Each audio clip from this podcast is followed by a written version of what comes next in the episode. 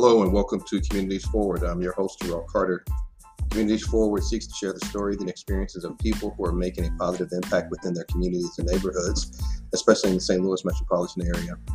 The Communities Forward podcast is brought to you by Rise Community Development, and you can learn more about Rise and how we participate in the process of helping neighborhoods and communities become healthier and more equitable at www.risestl.org, www.risestl.org.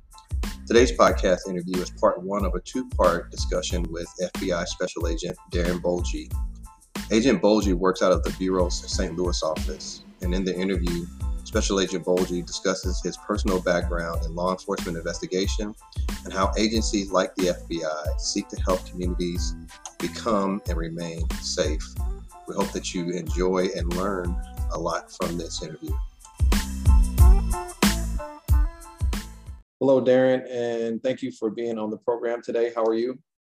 I'm good. How are you? I am doing well. I want to be very conscious of who you are and what you do. So I don't want to give a whole lot of personal information about you uh, out of respect, but I do want to give our listeners a chance to learn some things about you if you don't mind. So would you mind telling us just what do you feel, whatever it is you feel comfortable uh, telling us about about your early life or about uh, the, the road that you traveled that led up to your current job? Not your current job yet, but just the road that led up to that. Uh, yeah, so uh, so I'm Darren Bolge. Uh, I grew up in Ames, Iowa. Uh, it is uh, about the dead center of Iowa, and Ames is kind of um,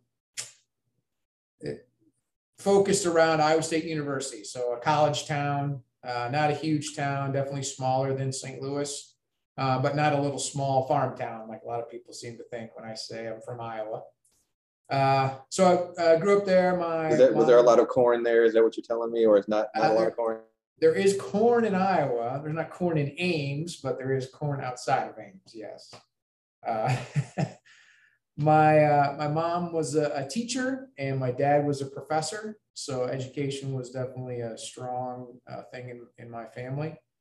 Uh, i uh, graduated from high school went to undergrad at purdue university in west lafayette indiana which by then was where my dad was teaching at. So uh, um, kind of that kind of uh, was selected partially because I could get a, a discount going there versus some other out of state university. What did, what did your father teach, if you don't mind? Uh, he teaches uh, or taught agricultural economics. Uh, he, you know, he grew up on the on the farm. They moved into town when he was older, but his younger years he was on the farm. And um, my grandfather was a farmer, so he had that farm background, but also very interested in economics and business. And so he ended up in the uh, ag econ uh, department.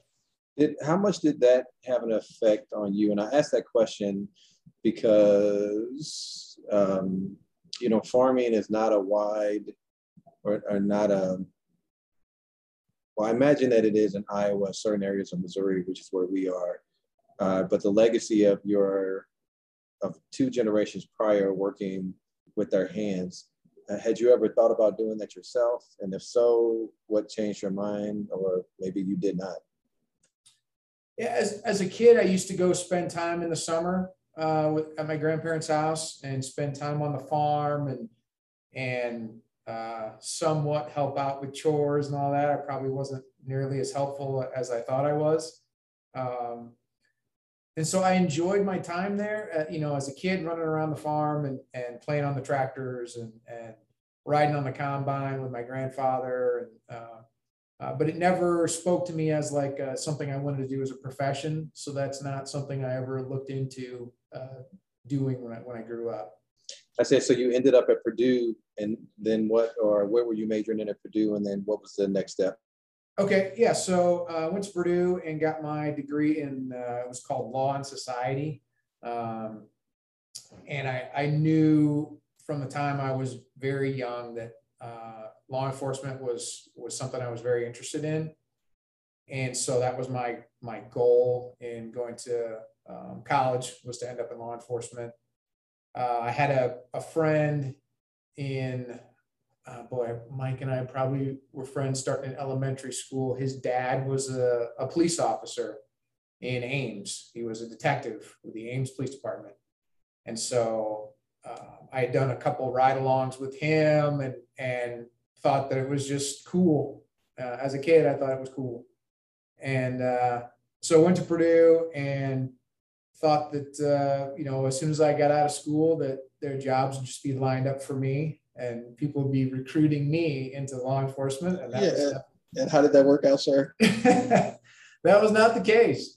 Uh, there was there was no line at my door waiting for me. So uh, I uh, when I graduated, my brother was here in St. Louis and had a nice cozy free basement. So uh, I moved into his basement uh, because I didn't have anything else lined up.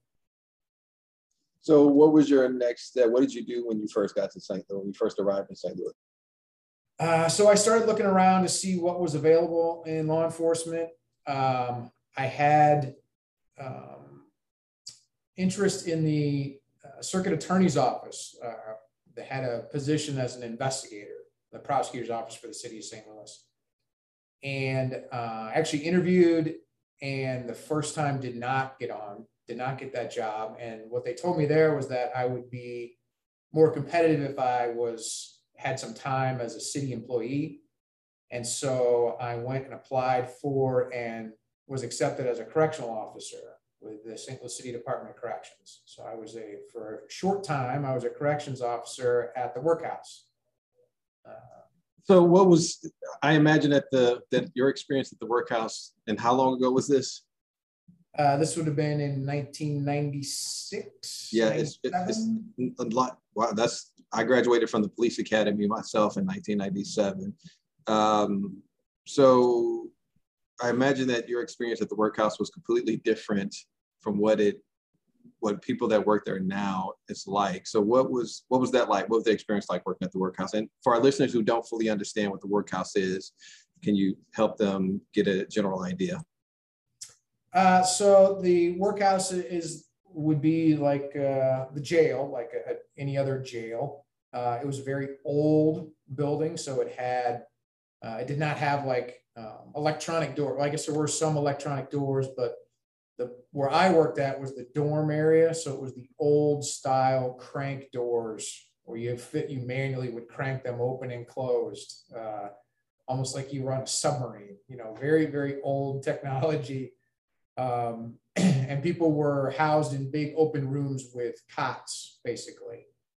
Um, and so they had like a, a, day room that had tables and chairs and a TV. And then right next door uh, was the was the uh, room with all the beds lined up. And so I was there only a short period of time, and uh, I wouldn't say I, I enjoyed it, but what I always do say is that uh, it definitely helped me learn how to communicate with people because that was such a huge piece of working there is uh, you know you were outnumbered everywhere you went all the time. Um, i never even had a, a, radio or a baton or mace or anything.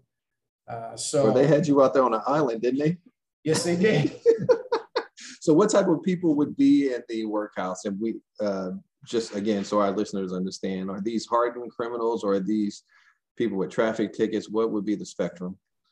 So the vast majority of these people were awaiting trial. So they had been arrested, been charged with a, any number of crimes, um, and it, and had not made any kind of bond. Either they couldn't afford bond, or bond was not available to them, and so they were waiting uh, for their case to come to court. Uh, there were also some folks that were there. Uh, I remember there was a specific dorm for people that would come at night and on the weekends who had had like, um, you know, driving under the influence convictions. And so they would get out during the day to be able to work and they'd have to come back and sleep in the jail at night and on the weekends when they weren't working. They were just, they were only allowed out to work. Um, that was the, the area where I was at was either folks awaiting trial or they're under a DUI kind of thing. Thank you. So you said the communication is the main thing you learn, and you. I, am sorry, I, I, interrupted you as you were completing that sentence, but communication was the most important thing, and one of the most important things you learned. Uh, yeah, just being able to talk with people, especially when um, they are uh, angry or uh, upset or feel that they're being treated unfairly, being able to calm people down, talk to them, treat them respectfully.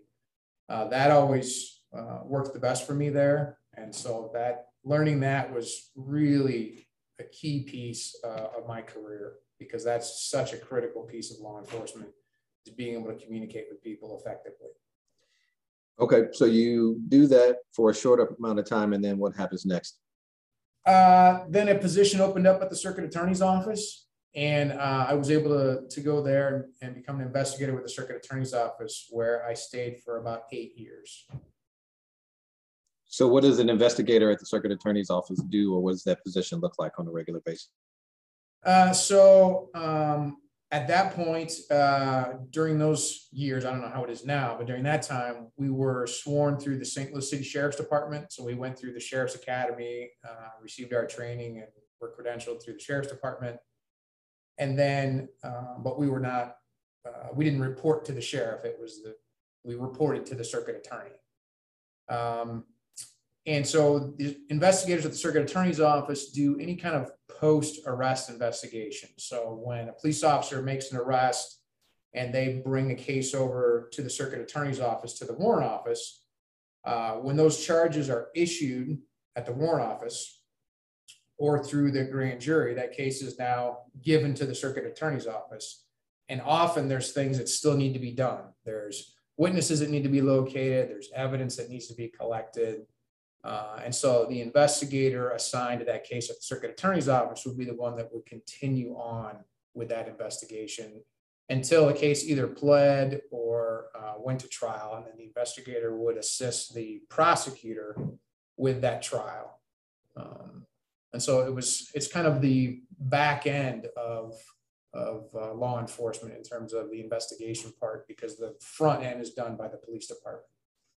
So how does a position like that interact with the general public? So the reason why I have you on the program today is because uh, the things that Rise does is try to figure out how to make communities better. How does any of these things that you have just talked about contribute to the development of, of a community or a neighborhood or, or does it even interact with that in that, that particular way? Yeah, so um, at the circuit attorney's office, I interacted with the community a lot spent a lot of time looking for witnesses.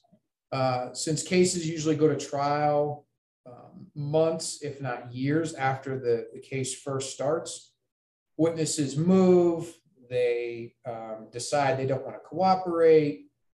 Um, they, you know, it, it becomes difficult to get witnesses to cooperate months and years later. And so a big part of my job there was both finding, you know, finding their new location, new phone numbers, new addresses, um, and then talking to them and convincing them to actually come in and assist us with the prosecution and testify. And so it was it was a tremendous amount of working with the public, um, being in different neighborhoods, looking for people, trying to convince family members to tell me where their family members at, uh, a lot of that kind of thing. So you did that for eight years. What were some of the, well, I was going to ask, what are some of the most memorable moments, but I'm trying not to ask anything too specific. Uh, but what are some the, the more impactful things that occurred while you were an investigator? Or if you can't answer that, I can go on to the next question. Um, a, a big chunk of that time, I worked sex crimes and child abuse uh, for about six out of the eight years I was there. Um, and that was very impactful the opportunity to really help victims who have been, you know, horribly victimized by somebody. Uh, help families. We worked with victim services very closely to try and help families and victims. And so it was very difficult. It was very emotionally difficult, uh, but it was also very positive. The, generally, what I found was either uh, defendants were found guilty at a trial and would get a significant sentence, um, or the the unfortunately the opposite end where they were found not guilty and then they would they would go home. And I, I did have unfortunately times where victims did not find justice because the the subjects were found not guilty. That's hard. That's hard to hear. Um, and the fact that again i've done this myself as well it's been several years ago it's something that i have not necessarily had to think about justice in that sense is not something i've had to think about in a while. Uh, I, I, think about justice in other ways but uh, in particular not in necessarily in those areas. And i truthfully wonder um, how many of our listeners even think about that or even realize or aware that that's those are some of the things that you know are occurring on a regular basis or some of the concerns with our criminal justice system. Um, so you do that eight years, and then do you go to the FBI after that, or is there a, a, a lull between that? So um, during that time, I went back to school and got my master's degree at University of Missouri St. Louis. Um, partially because I, I wanted to learn more, and partially to make myself more competitive to be able to get into the FBI. Uh, went back, got my degree, and then I applied to first be an analyst with the FBI. And so in 2006, August of 2006, um, I was hired as an analyst, an FBI analyst. And at that time, uh, analysts were hired locally and staffed locally. Uh, it's different now. An analyst hired here would get sent anywhere around the country, just like an agent would. Uh, but at that time, um, uh, the hiring for analysts was all local. And so I was hired in St. Louis and then assigned to the St. Louis office as an analyst, where I worked for five years as an FBI analyst. So was your life like a movie, like we see on television or television or on the big screen? What, is, what does an analyst do? Yeah, it was it was not like a movie. No. Uh, so uh, we do did receive training. I went to uh, FBI Academy in Quantico, Virginia, for 11 weeks, and um, received training on uh, intelligence analysis. The idea behind the analyst is the FBI receives tons and tons of information all the time. And the problem is, is it's so much information, it's hard to know which is important. And so the idea behind analysis is to take in this huge volume of information and figure out what's important here in St. Louis. And then also, we may collect information here in St. Louis that really doesn't matter to us here, but would be extremely useful somewhere else. So maybe it would be really helpful for the Detroit FBI to know, or the Detroit, Detroit Police Department. Or maybe it would be helpful for our partners overseas. And so um, when we collect that information, the idea is to cull through it and really figure out the important parts and then get that to where it needs to be. And that's a huge piece of what the intelligence analyst does in the FBI. So you were an analyst and then then what? Uh, I had always wanted to be an agent. Uh, it was a matter of getting myself mentally prepared uh, for leaving St. Louis. Um, the FBI position uh, generally um, is you don't go back to where you process out of.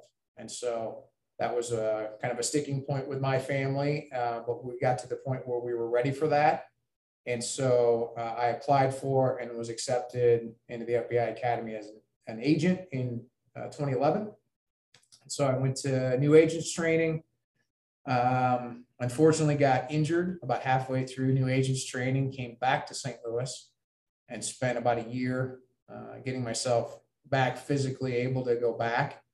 Uh, and then when I went back in 2012 to the FBI Academy, I had to start over from scratch. So uh, I've actually been through, I guess, uh, 30. So the FBI Academy at the time was 21 weeks. Uh, so I did one and a half academies. I'm sorry, sir. Please, please continue. uh, not ideal, but um, you know, fantastic training, wonderful people. Um, that's always the, to me, always the best part of the FBI is the people. And when you get to the academy and you go around the room and everyone gives their story, um, I felt like, you know, I'm not sure I'm qualified to be here. These people I'm around are phenomenal people who've done amazing things.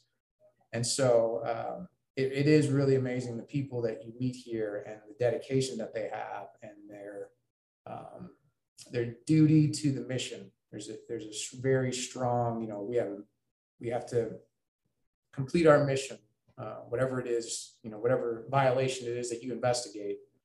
There's a very strong dedication uh, the people in this organization to really follow through and complete their mission. So you make it through the academy twice or once and a half, rather, and you uh, still are able to be in St. Louis, correct? Yes, uh, one of the things that was available at the time to people already in the FBI, uh, there was a housing hardship.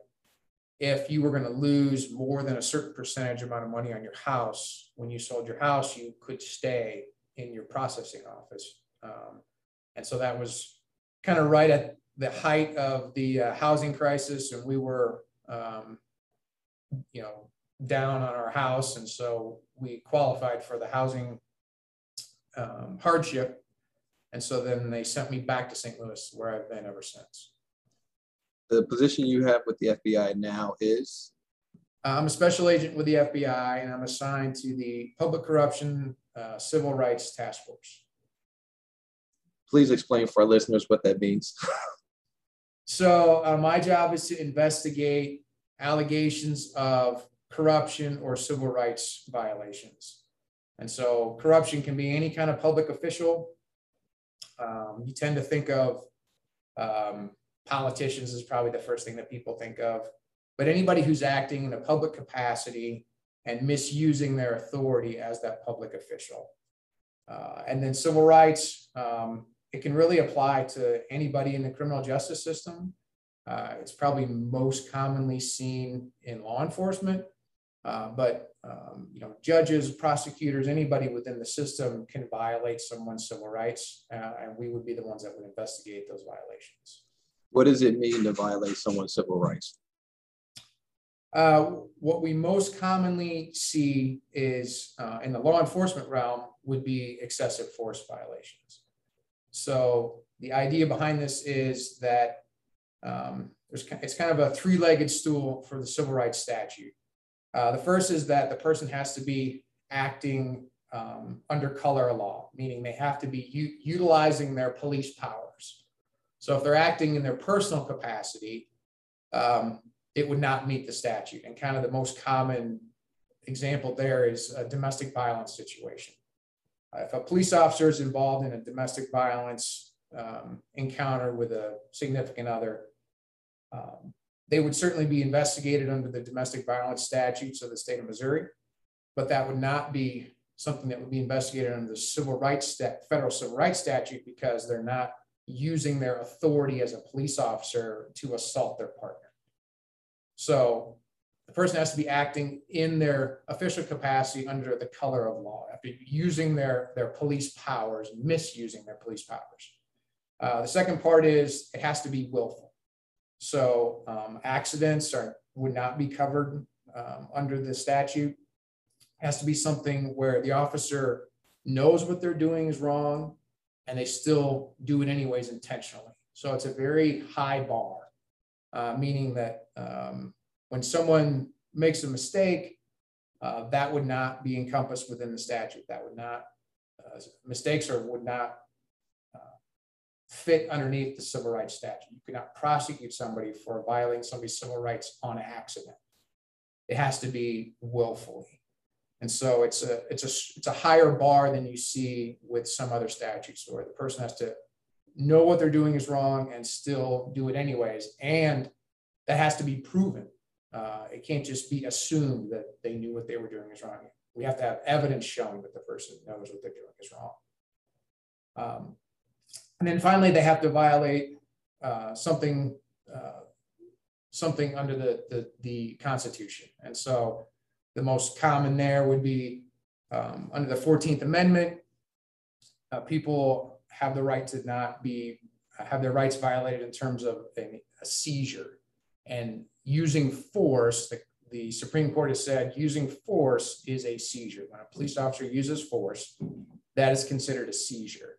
And so that's why excessive force would apply under the 14th Amendment, where people, um, where an officer has used force improperly, has used too much force, um, then that would be the kind of thing that would be prosecuted under the civil rights statute, the federal civil rights statute.